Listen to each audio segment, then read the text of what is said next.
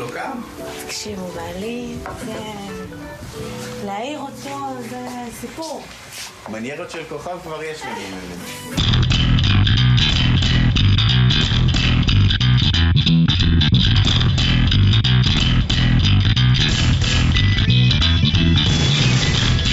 The levels would be outdated, of course, before anyone started. Then on the page, who sits here? Clearly the left, backward, weight, naive, anachronistic. Maybe that'll be the point. Maybe that's why they need the next real level. Real level, as far as I can see, with disapproval. בוקר טוב, צהריים טובים, אחר צהריים טובים, ערב טוב, לילה טוב ולפנות בוקר נהדר לכם. אתם מאזינים למשדר רשת, לי קוראים ארז, משדר רשת, פודקאסט בענייני השעה, שזה מה שמעניין אותי בשעה שבה אני מדבר. לפני שבועיים, שלושה, יודעים, זמן רץ מהר שנהנים, יצא לי להאזין לפודקאסט יצא לי להאזין עליו הרבה, אני לא זוכר אם דיברתי עליו במשדר הפודקאסטים או לא דיברתי עליו, איך שלא יהיה, יוצא לי להאזין לו הרבה, This American Life, מ-NPR ואיזה משהו שמה, ואחד הנושאים שהם דיברו עליו, אני לא זוכר מה היה התמה הכללית, אבל היה נושא, כמו שהם אומרים, כל שבוע הם בוחרים נושא ומדברים עליו, מה שזה לא היה הנושא שהמשדר, או יותר נכון החלק השני של המשדר התעסק איתו, היה הרעיון שאין לבני אדם רצון חופשי ככל שהמדע, אפילו אני לא אגיד ככל, אני אגיד תכלס. לפי המשדר, לא, אין לבני אדם רצון חופשי. ככה קבע מי שהגיש את הסיפור, את הכתבה, או מה שזה לא היה, באופן נחרץ לחלוטין. עכשיו, קודם כל, יפה שהם עשו את זה. זה בהחלט אני חושב שמבחינת This American Life של NPR, לבוא ולתת משדר ככה, או חצי משדר, לא משנה, על הרעיון שאין לבני אדם רצון חופשי, זה יפה. אנחנו מדברים הרי על ארצות הברית, This American Life מדבר לאמריקאים על אמריקאים, ואם יש דבר שאמריקאים יודעים כולם, הוא ש- If there's a will, there's a way, הרצון הוא כל הקטע של ה-positive thinking, הרצון, החשיבה שיוצרת מציאות, כל הסיפורים האלה על אנשים, כמו אני יודע מה, החל מברק אובמה וביל גייטס וסטיב ג'ובס ומרק זקרברג ווורן באפט וכל הדונלד טראמפ אפילו, כל מיני אנשים שהרימו את עצמם על הגב וסחבו ועשו, ולבוא ולהגיד אין דבר כזה רצון חופשי, זה כבר חתיכת התרסה. אבל לא בזה אני רוצה לעסוק, כי הם כנראה, הם מאוד אוהבים להטריס, אז זה לא איזשהו משהו חדש, שהם באו ואמרו, אין רצון חופשי, נה. קודם כל, למה הם טוענים שאין רצון חופשי? הרעיון הוא שלהם הוא דבר, הרעיון של הבחור שעוד פעם, זה לא היה, יש את מי שמגיש את This American Life, Ira Glass, והבחור אבל שעשה את הכתבה, או את, לא יודע אפילו איך הם קוראים, הם בטח קוראים לזה סטורי, כן? כי אצלם אין כתבות. אבל מי שהגיש את הכתבה היה, נדמה לי, בחור בשם דיוויד קנסל, כמובן שלינק לפודקאסט וכל זה יהיה בהערות למשדר. והוא בא מהכיוון הביולוגי. אני חושב שהוא עצמו פיזיקה, או למד פיזיקה, והוא הביא ביולוג. ששמו השתכח ממני ולא נורא, יהיה כמובן גם לאיש ולפועלו לינק, אבל זה לא חשוב מי האיש, מה שחשוב זה שהאיש בא ואמר אוקיי, אנחנו חוקרים את פעילות המוח ואני יכול להגיד לך, ואני תכף אכנס את יותר לעניין, שבכל הפעולות שאתה מבצע נעשות על פי, בגלל שנוירונים שלחו איתות חשמלי לנוירונים אחרים, והנוירונים האלה, למה הם שלחו את האיתות החשמלי? כי נוירונים אחרים שלחו להם, וכן הלאה וכן הלאה. ואותו ביולוג אומר, אני לא מצאתי שום דבר מעבר לנוירונים ששולחים הודעות לנוירונים אחרים. מסקנה, אין רצון חופשי. וכבר אני יכול לבוא ולהגיד, זה גישה מדעית נטו. ובהחלט אפשר לבוא ולהגיד, תשמעו, אני אדם, לא אני אישית, כן, אבל יבוא אדם דתי ויגיד, אני לא מקבל את זה. כבר אני אבוא ואגיד, כל הדיון הזה הוא לא נועד לך, לך או לך, כן, אותו אדם, אם מישהו בא ואומר, תשמע, אני אדם דתי, או אני גבר, אישה דתייה, ואני לא מסכים עם זה, אני אומר, זה בסדר, הדיון הוא לא נועד אליך, או אלייך. מכיוון שעצם המשפט של לא קיימת, הוכחה מדעית, לקיומו של רצון חופשי או בכלל במערך המוח האנושי, לא קיימת נשמה, לא קיים כל זה, זה טקסט, זה ניסוח מדעי. אין לו שום דבר וחצי דבר עם כל העניין של דת, אמונה וכיוצא בזה. ואני אגיד יותר מזה, לשיטתי, עצם הקונספט של דת ואמונה סותרים אחד את השני, כמו חומר ואנטי חומר. קיומו של האחד שולל את קיומו של השני. מאחר ואמונה בנויה על הקונספט שאין צורך בהוכחות, ואפילו יש כאלה שיגידו שאם הייתה הוכחה לקיומו של אלוהים, זה היה פוסל את קיומו. כי הרי אלוהים הוא דבר כל כך גדול ונשגב, שאין שום דרך שאנחנו, בני האדם הפשוטים, נוכל להוכיח את קיומו באמצעים שיש לנו. אנחנו לא נוכל לתפוס את, הרי כל מה זה הוכחה, זה... אני בא ואני מבצע איזשהו ניסוי שמראה בכלי מידה, בכלי מדידה שאני יכול לבצע. אני רוצה לדעת מהי מהירות הכל, אז אני מבצע איזה ניסוי שמראה לי על באיזשהו צורה, באיזשהו חיווי, מהי מהירות הכל. אם אני יכול, אני ארז או אני אדם פשוט או לא פשוט, כן, מדען, יכול להמציא מכשיר שמודד את קיומו של אלוהים, אז מן הסתם אלוהים הוא לא באמת... אלוהים הוא לא באמת משהו כל יכול, omnipresent, omniconstant, כל הדברים האלה. כי אם הוא היה, הוא לא היה יכול להיות נתפס על ידי מכשיר שאדם המציא. זה הרעיון בגדול.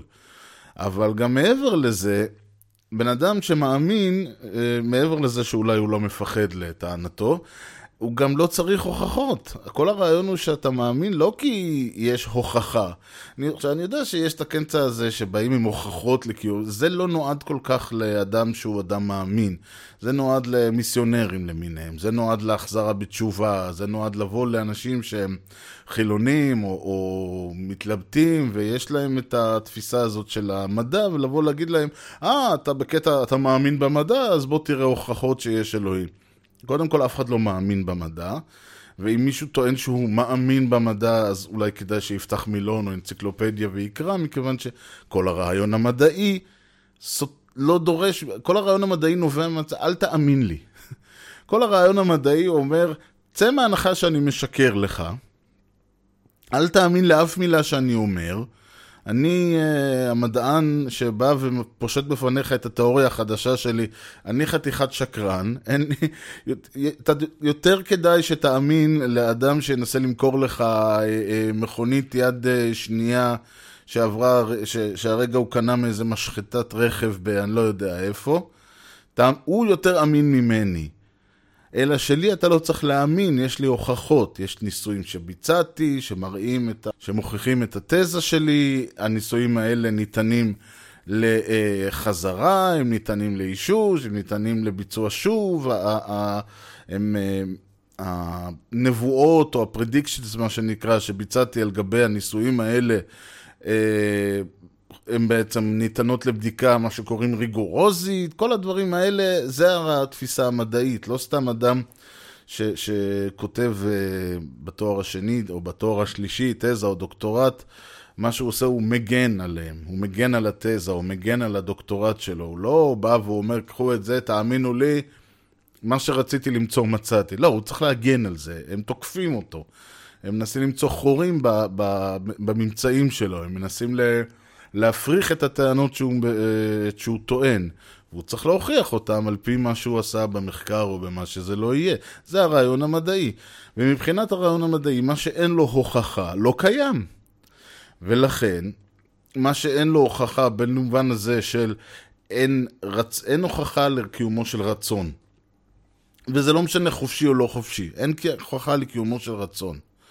כל הרעיון הזה של אני רוצה משהו וזה לא משנה רצון או צורך או כל הדברים האלה, מבחינה מדעית אין לזה הוכחה. עכשיו, זה לא אומר שאנחנו רובוטים. אולי כן, אני לא יודע, אבל אם כן אנחנו רובוטים הרבה יותר מתוחכמים. גם צריך לזכור שכשאנחנו מדברים על רובוטים, אנחנו חושבים על, שוב, זה שוב פעם העניין הזה קצת של פרספקטיבה.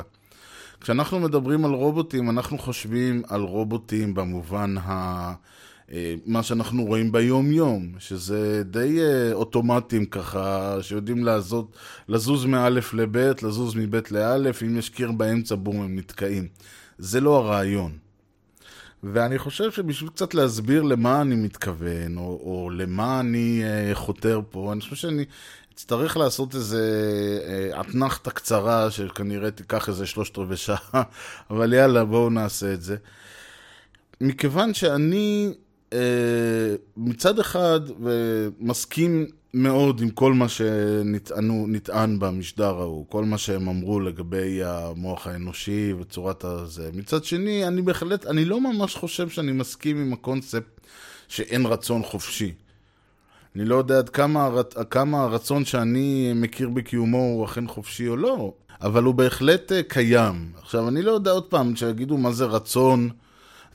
בואו נצא שנייה שוב פעם מכמה הנחות. כל הקונספט של נשמה, בואו תשכחו מהדיון הזה, אוקיי? זה לא הדיון שאנחנו מבצעים.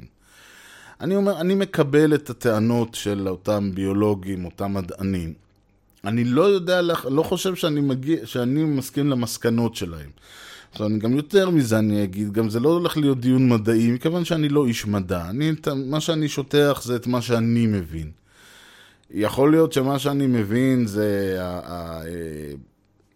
הוא תואם את המציאות כפי שהמדע רואה אותה אחד לאחד, ויכול להיות שהם יגידו, תשמע, זה קצת פשטני, זה קצת לא נכון. בסדר, זה מה שאני. אם מישהו רוצה, אני בטוח שיש ספרים ומאמרים ומה שאתם לא רוצים, ואפשר לקרוא ולעשות תארים וכיוצא בזה.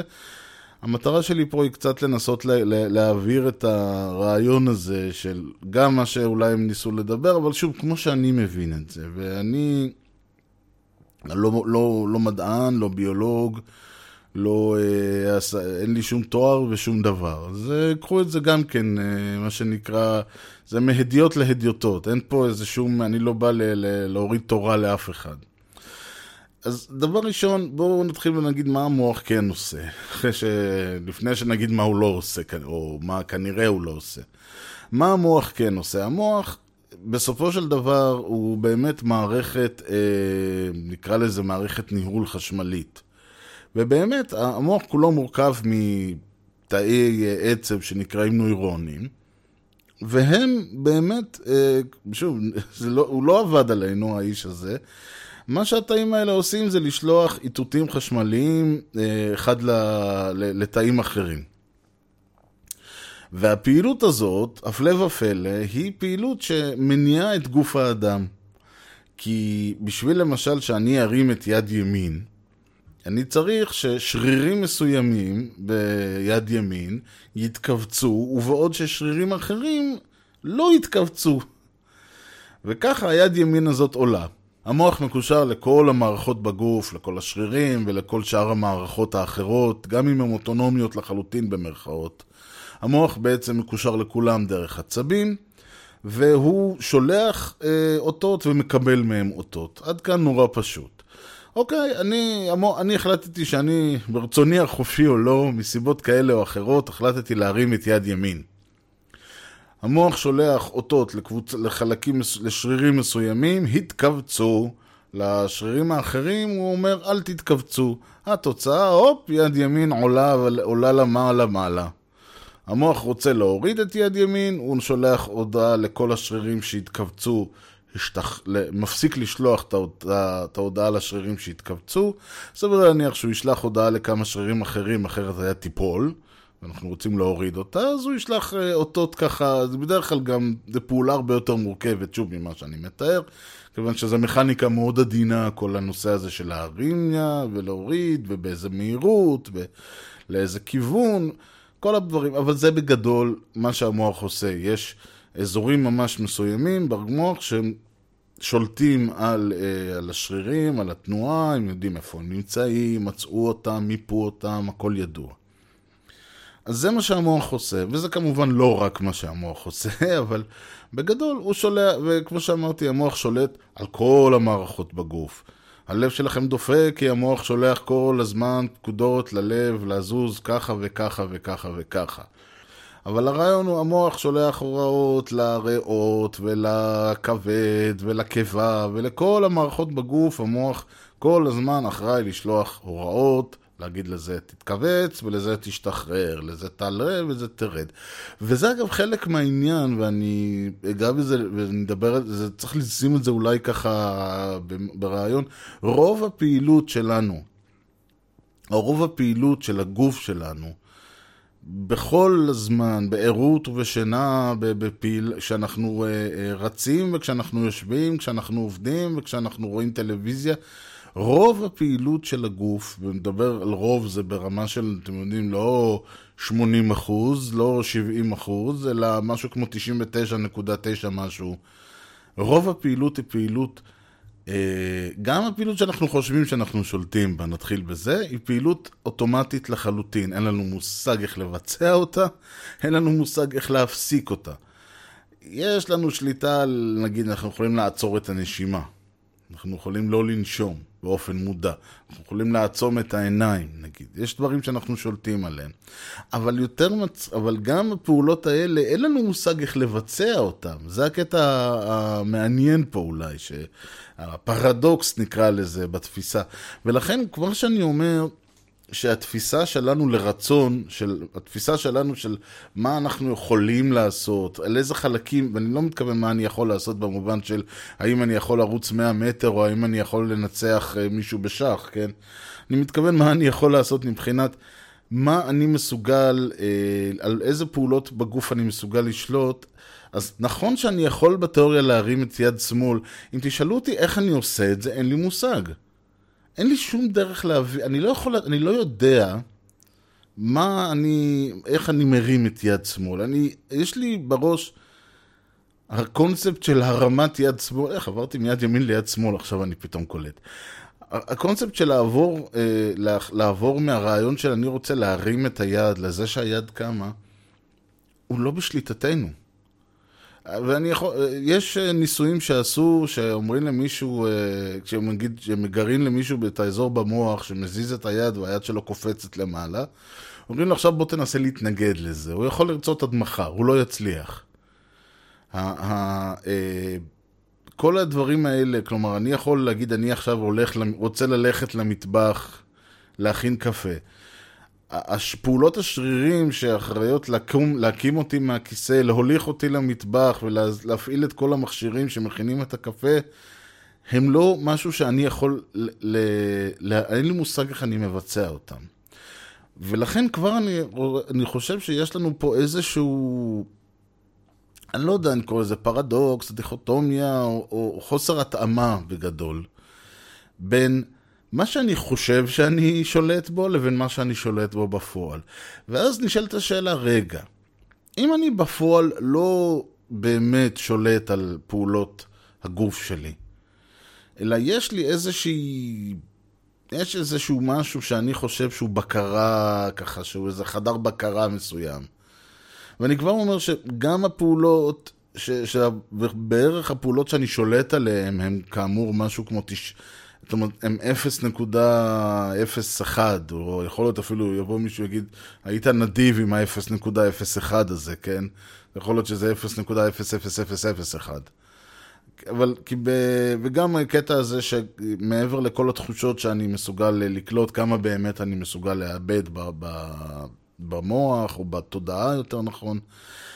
הרעיון הוא שגם הפעולות שאני מסוגל כביכול לשלוט בהן, פעולות הידיים, העיניים, הדברים האלה, לאן אני מסתכל, תנועות הראש, תנועות הגוף, כל הדברים הגדולים והמסיביים האלה.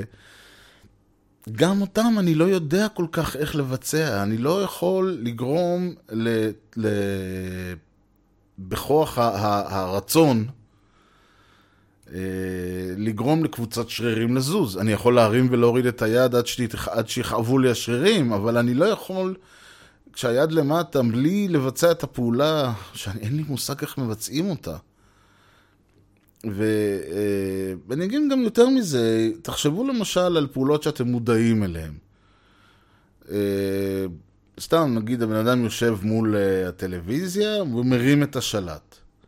עכשיו תשימו את השלט למטה, אז תניחו את הידיים ותנסו להיזכר במה בדיוק המוח שלכם ביצע.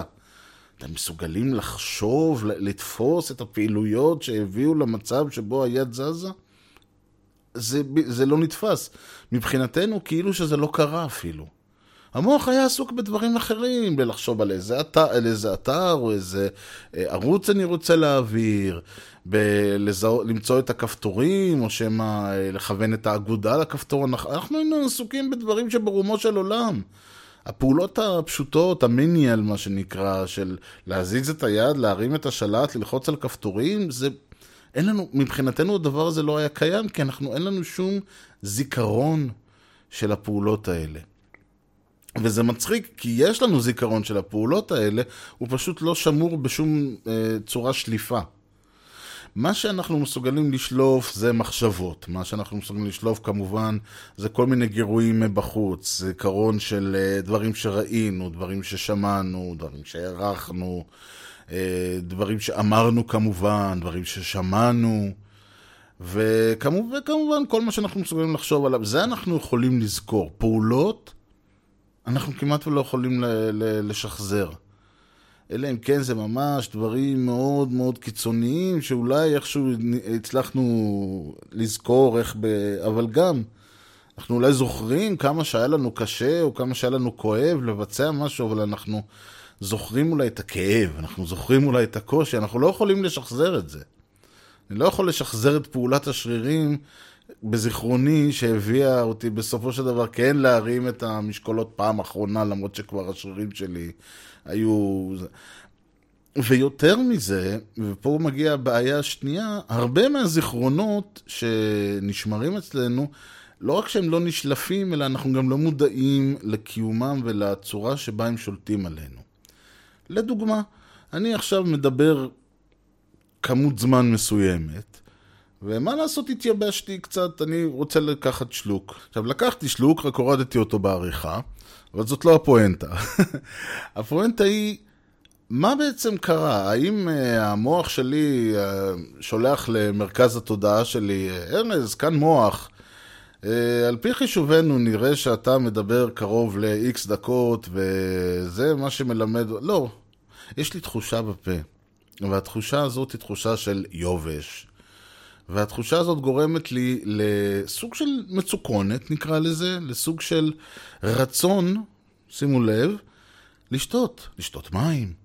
למה הרצון, מאיפה הרצון הזה בא? הרצון הזה מקורו, מה לעשות, כשהיינו בני אפס.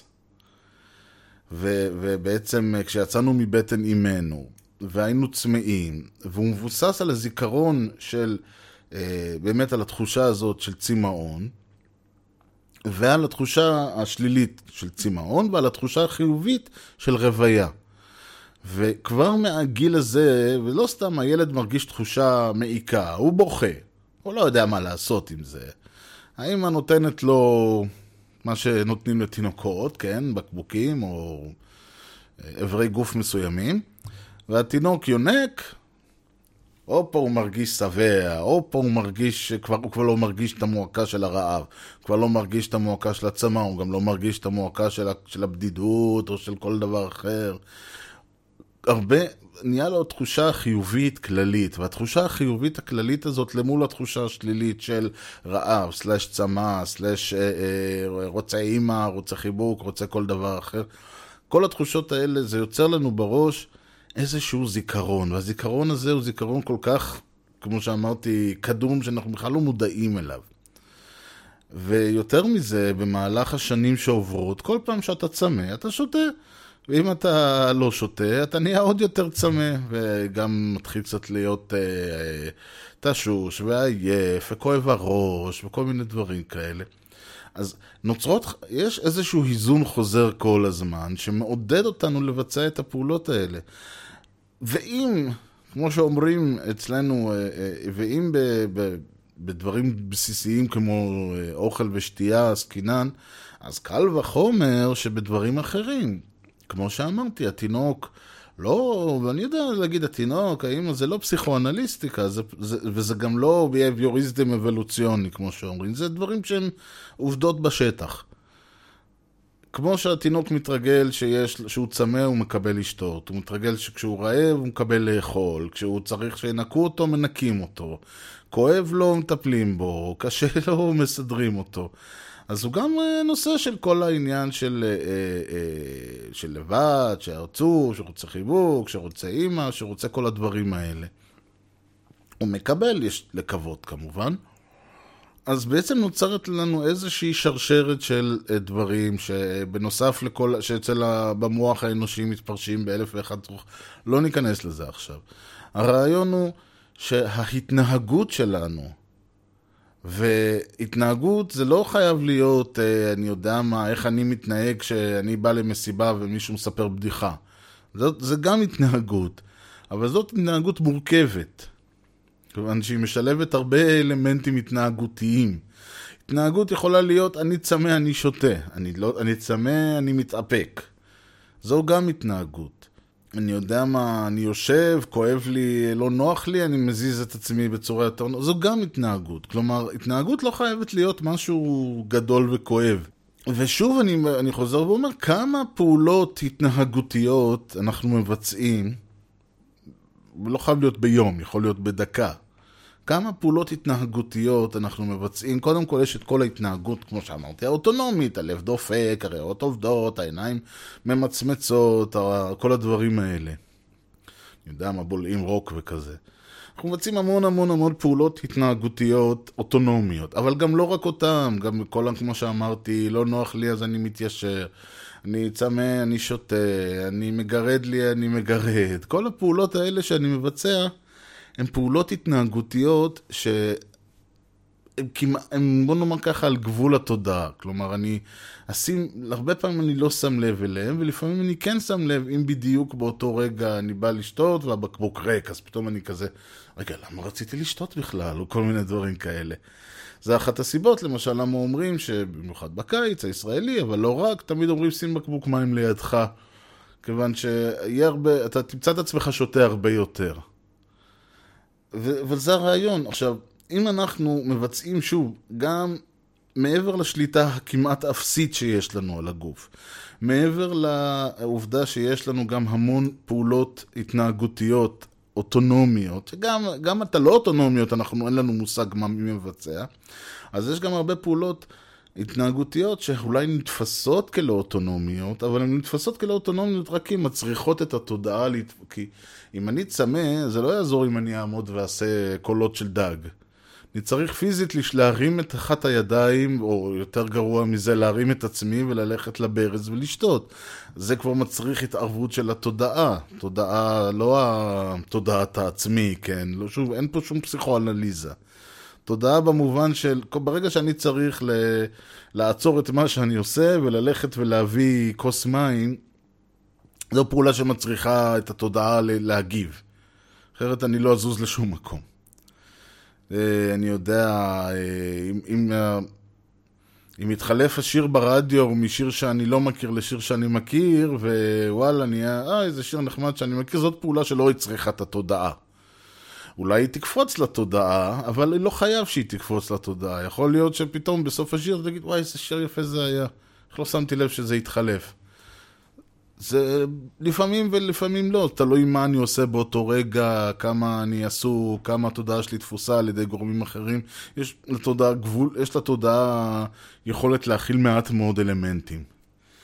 אז גם הרבה מהפעולות ההתנהגותיות לא תמיד עוברות לתודעה שלנו, ואם כן, לא תמיד הם עושות את זה בגלל שזה משהו חשוב או שזה משהו רלוונטי.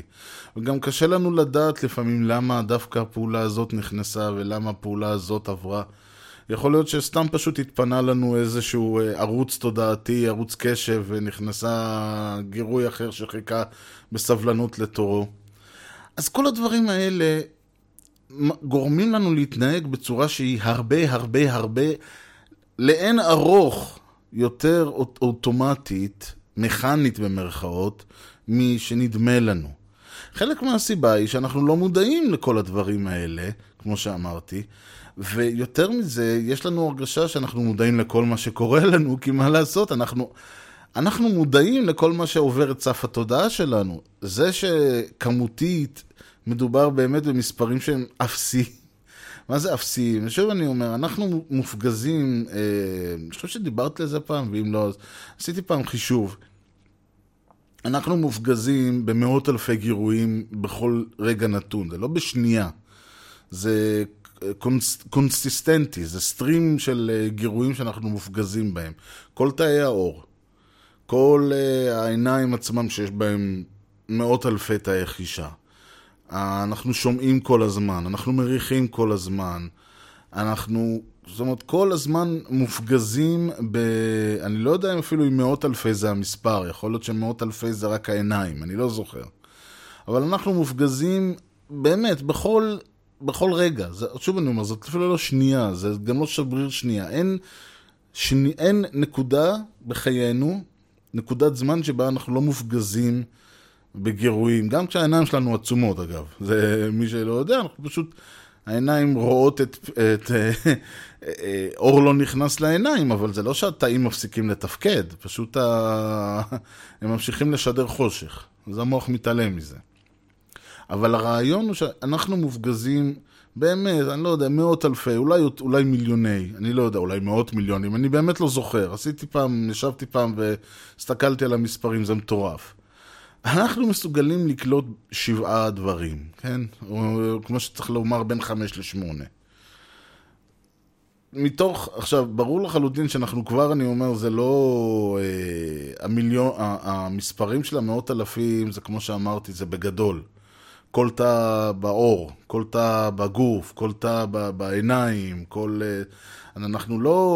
אנחנו תופסים דברים יותר גדולים, יותר מופשטים, אני לא תופס פיקסלים, אני מסתכל על מסך הטלוויזיה או המחשב, אני לא תופס פיקסלים, אני תופס תמונה גדולה, אני תופס אותיות, אני תופס תמונות, אני שומע, אני לא שומע, אני יודע מה, גל אחד בנקודה מסוימת, אני שומע את כל המוזיקה, אני שומע שירים, אני שומע דברים, אותו דבר גם בתחושה, אני לא חש מה כרגע תא 1542 בקצה האצבע השמאלית שלי מרגיש, אלא אני מרגיש את כל מה שהיד שלי מרגישה.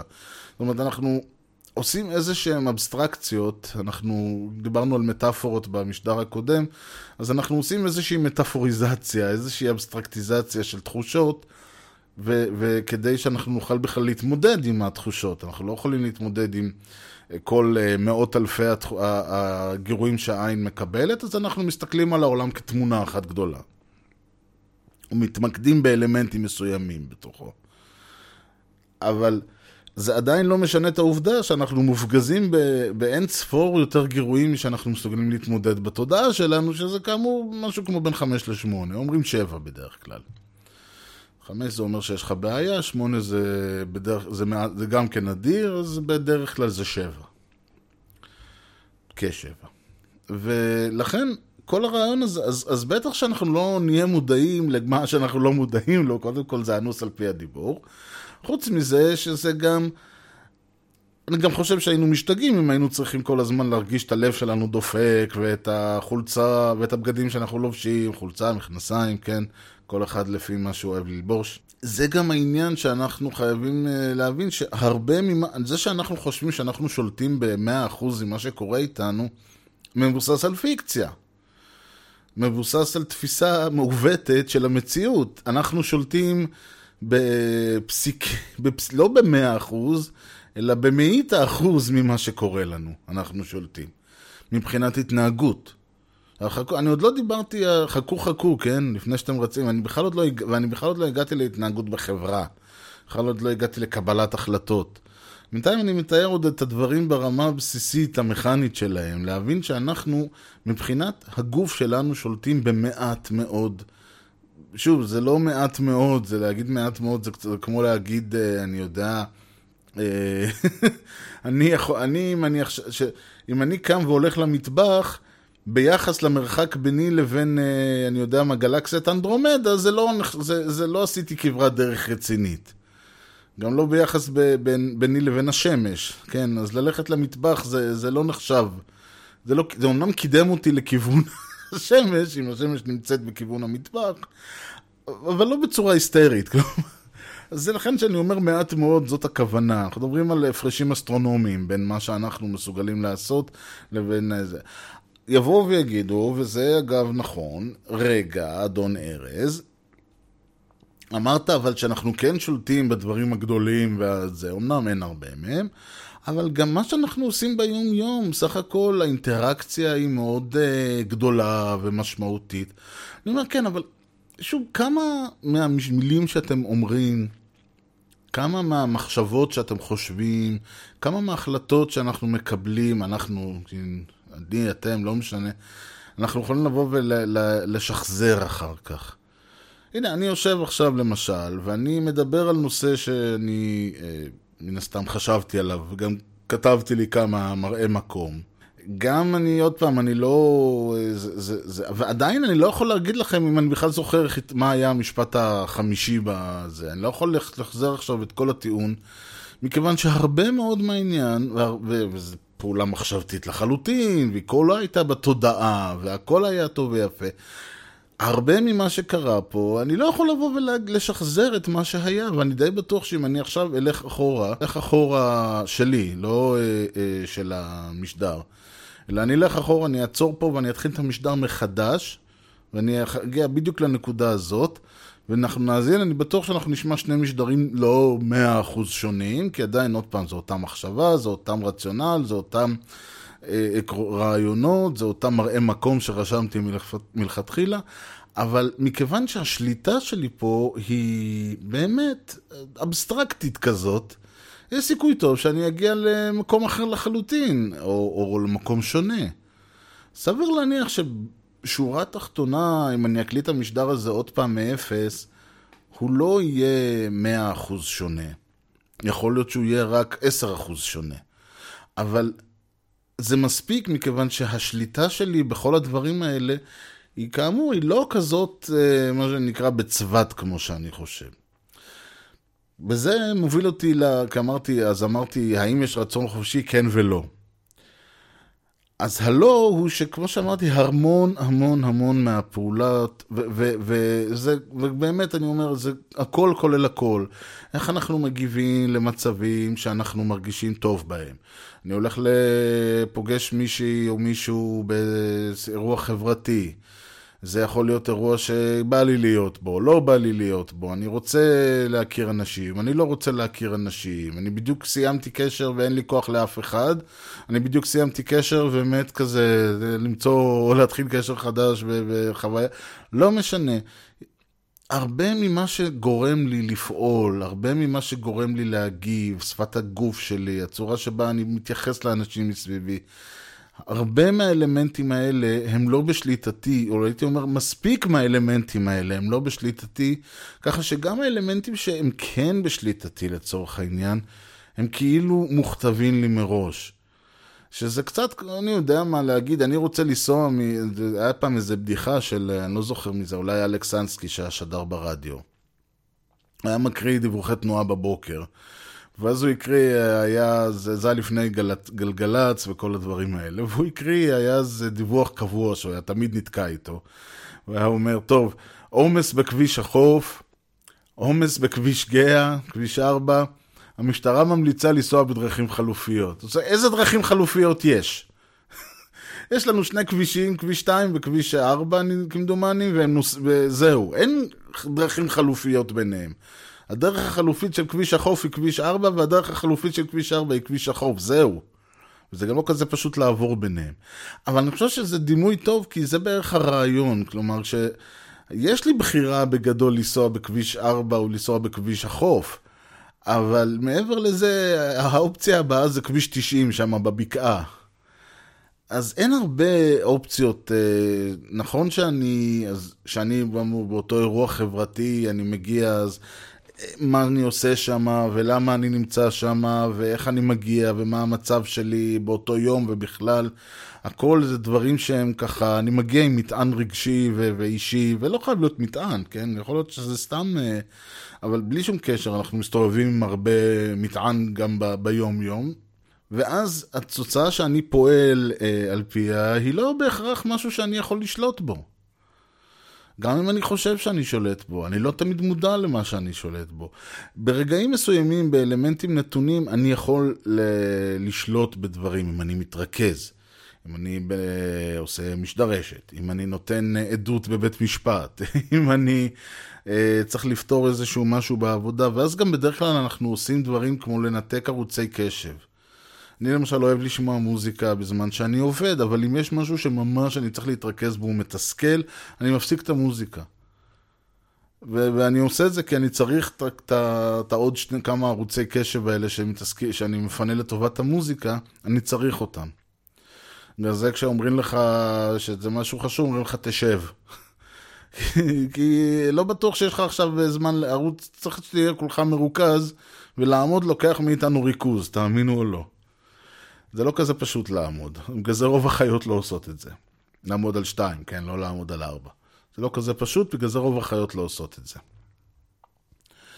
ומצד שני, גם, כמו שאמרתי, כל הווריאנטים האלה, כל המשתנים האלה, גורמים למצב ש... כי אחד הדברים שהם דיברו עליו במשדר של NPR, זה היה באמת שכן, אם אני אחזור עכשיו אחורה, וחיה את כל חיי, אני אגיע לאותה נקודה בדיוק. אז זה בולשיט. סליחה על הביטוי. אם אני אחזור עכשיו, כמו שאמרתי, אם אני אחזור עכשיו שעה אחורה ואתחיל את המשדר הזה מאפס, אני לא אגיע לאותה נקודה שהגעתי. אז אתם רוצים אם אני אחזור לגיל 0 שלי, ואחיה את חיי מחדש, אתם יודעים מה יכול לקרות. כל כך הרבה משתנים, כל כך הרבה אלמנטים, כל כך הרבה דברים יכולים לקרות מחדש. כמו שאמרתי, אני יכול להגיע לאותו אירוע חברתי, באותו ערז, עם אותו מטען, עם אותו הכל, אבל אני יודע מה, אותו בן אדם שפגשתי לא הגיע כי הוא נתקע, כמו הדלתות מסתובבות כזה, הוא נתקע בפקק, והוא הגיע 10 דקות מאוחר יותר. ב10 דקות האלה אני כבר התחלתי לדבר עם מישהי אחרת. אלה פה אחד דברים יכולים לקרות, אז מעבר לעובדה של האם יש רצון חופשי, האם אני הייתי עושה בכל סיטואציה את אותן פעולות כן או לא, זה נורא יפה, אבל הפעולות עצמן הן לא דבר שכתוב בסלע, ולכן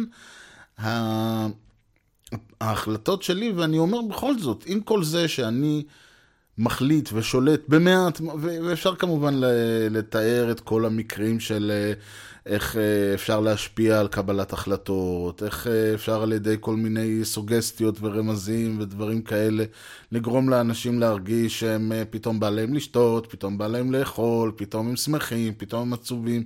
כל הדברים האלה, אני אומר, מעבר לכל זה, הרבה ממה שקורה איתנו הוא מוכתב על ידי אוסף של וריאנטים, אוסף של משתנים שהם משתנים בהגדרתם, כלומר הם לא קבועים. אני צריך להגיע לאירוע חברתי בשעה 8, אני יכול להגיע, בפועל אני מגיע אליו משהו בין 7:30 ל9:15. כמוני עוד כל מי שצריך להיות שם, מזג האוויר לא נתון להחלטתי, הצורה, אם אני נוסע ברכב, ולא משנה רכב פרטי או תחבורה ציבורית, או שמישהו מסיע אותי, יכול לקרות 1,001 דברים בדרך. זה יכול להשפיע על מצב הרוח שלי כשאני מגיע לשם. ואז שם, כמו שאמרתי, הבחור שהיה, שכאילו אני מגיע, ואם הבחור הזה היה מגיע, אז הייתי פוצח איתו בשיחה ערה, ואולי היה קורה משהו, אני יודע, היינו מחליטים לעשות משהו למחרת, אבל הוא לא הגיע, כי הוא נתקע בפקק גם הוא, ואז פגשתי מישהי אחרת, והיא שאלה אותי שאלה, ואמרתי לה, וואלה, האמת זה מזכיר לי איזה משהו, והרמתי טלפון, ודיברתי עם זאתי שנפרדתי ממנה אתמול, שום, לא, מצב היפותטי לחלוטין, לא נפרדתי מאף אחת אתמול, לא שהיה לי ממי להיפרד, אבל שוב, הרעיון הוא, ואז במקום, ולעומת זאת, אם הוא היה מגיע, אז יכול להיות שהיינו חושבים על איזשהו רעיון ביחד לעשות, ואז אולי היינו סתם, הולכים לעשות קמפינג ביחד, מתאר בחור מאוד, מי שיכול לחשוב, כן, או שבמקום קמפינג אני יוצא עם מישהי, כאילו איזה חיים נהדרים יש לי, אבל בסדר, בואו ננסה בכוח למצוא דוגמאות ככה יפות, מאשר להגיד, כן, היינו פוצחים בשיחה מאוד ערה על הגרסה החדשה של פייתון, ובמקום זה פגשתי אותה, והיא סיפרה לי שהיא גילתה דרך חדשה להכין לחם עם בירה שחורה. אתם יודעים שזה מה שיותר הגיוני שהיה קורה, אבל הרעיון הוא אותו רעיון, כן, ואז לא הייתה פה שום החלטה מצידי, לא הייתה פה שום, נכון, החלטתי לבוא, כאילו שהייתה לי ברירה, אמרו לי תתייצב, התייצבתי. יכול להיות שזה שהחלטתי לקבל את דין התנועה ולהתייצב, זה ההחלטה שלי. בגדול יש מעט מאוד מההחלטות האלה שבאמת אנחנו לוקחים. ואת אלה שאנחנו לוקחים, אנחנו בדרך כלל דואגים לתרץ. אנחנו לעצמנו דואגים לתרץ. שוב, אני יכול לבוא ולהגיד, לא בא לי לבוא ולא זה, אבל יהיה לך טוב, ותוצאי תן לך תנקה את הראש, אני אומר לעצמי. וחוץ מזה, אם לא תבוא, כולם ידברו עליך, היום ומחר ומחרתיים. וגם ככה אתה צריך אחרי זה להזמין 3/4 מהאנשים לאירוע שלך, ואף אחד לא יבוא, ופה ושם, ונעזה וזה. טוב, בסדר, אני הולך. עכשיו, יבוא אותו ביולוג, ויגיד, אתה רצית ללכת מלכתחילה. רצית. אתה היית הולך מלכתחילה, מה שמצאת זה בעצם סיבות לתרץ את ההחלטה שכבר התקבלה על ידי אותם נוירונים, שירו לנוירונים. אני אומר, בסדר, זה לא משנה אם ההחלטה אכן נלקחה, אם ההחלטה הוכתבה לי מראש, אבל בכל זאת, מה שברור לי זה שאם לא הייתי, ההחלטה הייתה לא ללכת, ושוב, זה לא משנה אם אני החלטתי לא ללכת, או אם אותם נוירונים קבעו לי שלא ללכת, אז הייתי מוצא 1,001 סיבות, למה זה בסדר לא ללכת, למה הגיוני שאני לא אלך. גם ככה גשם ואף אחד לא יגיע, ובכל מקרה זה לא כזה אירוע חשוב, והוא יש לו חתונה בעוד חודש, אז נראה לי שהוא יעדיף שנבוא לחתונה, וזה לא שבדיוק אני צריך, זה לא שיש לי איזה, האירוע שיש לי זה כולה איזה משהו שהוא גם ככה, קיצור, יש הרבה דרכים לתרץ כל דבר. הפואנטה היא שההחלטה בגדול היא לא בהכרח התקבלה באופן מודע. הרבה פעמים אם אני אצטרך לבוא ולהסביר למישהו את הבעד ונגד, הוא יגיד לי, תשמע, אז אני די חושב שההחלטה התקבלה. יותר מזה, היה שמישהו, היה אחד שקראו לו, אני לא יודע אם הוא עדיין חי, נראה לי שכבר בטח מזמן לא, פיאט היין, שהוא סוג של משורר או סופר, סוג של, כאילו, אני פשוט מכיר, הוא כתב כל מיני שירונים קצרים כאלה, בחור סקנדינבי, אני לא יודע מאיזה סקנדינביה, כן? איסלנד, דנמרק, שוודיה או נורווגיה. אחד הדברים שהוא אמר זה שכשאתה, יש לך החלטה ואתה לא ממש יודע מה אתה רוצה, הוא אמר, זרוק מטבע.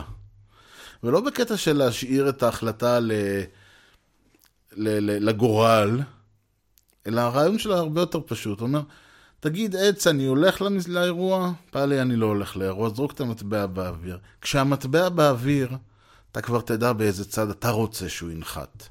בשלב הזה כבר המטבע לא כזה חשוב. בשלב הזה כבר מה החליט הגורל כבר לא חשוב, אתה גם לא צריך להסתכל על המטבע. את ההחלטה אתה כבר קיבלת. זה המשדרשת שלנו, שלי ושלכם. לשבוע. אמרתי, זה היה די משעשע השבוע שעבר, אני אמרתי, זה היה קצת אירוני שאחרי שאני באתי ואמרתי, כן, המטרה שלי, אני אשמח מאוד לעשות משדר אחת לשבוע, ובום, שבוע שלם עבר ולא עשיתי משדר. מה לעשות? עבודה.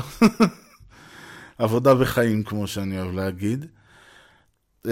אבל כן, יום ראשון, אז אני משתדל, ואני גם משתדל להקליט משדר בסוף שבוע, ובכל זאת ככה, כן, להתחיל את השנה שלי, שנה האישית של משדרשת, בצורה נכונה. אם עניין אתכם מה ששמעתם, אתם רוצים לשמוע עוד, אז האתר הוא משדרשת, אפשר למצוא שם את כל משדרי העבר, אפשר להירשם ל-RSS, אפשר למצוא את כל הלינקים ואת כל הדברים, לכל הדברים שאני באמת משתדל לאסוף מה שיותר אינפורמציה, גם אם הוא הוזכרה ככה בשתי מילים, כדי שבאמת אפשר יהיה להפיק את המקסימום. בכל מקרה, אם נשארו שאלות, או שיש סתם דברים שאתם רוצים לשאול, לברר, להציע, להביע, או כל דבר אחר, המייל הוא משדר ארז, @משדררשת.co.il, ארז EREZ, משדר רשת, כותבים כמו ששומעים. אפשר כמובן למצוא את משדר רשת כמובן באייטיונס, בסטיצ'ר, גוגל פודקאסט, ג'י פודר ועוד איזה מקום שאני כל הזמן שוכח. אבל כרגע צריך לחפש את משדר רשת שם, אבל אני מקווה שמתישהו זה ככה יתחיל. עם המאזינים אני מתאר לעצמי שזה כבר יהיה מספיק לחפש דברים יותר כלליים. בטוויטר זה ארז, ובפייסבוק משדר רשת. אני בהחלט רוצה להודות לכם על שהזנתם, מקווה שנהנתם. אני הייתי ארז, ואנחנו נתראה במשדר הבא. עד אז שיהיה לכם יום נהדר, ולהתראות.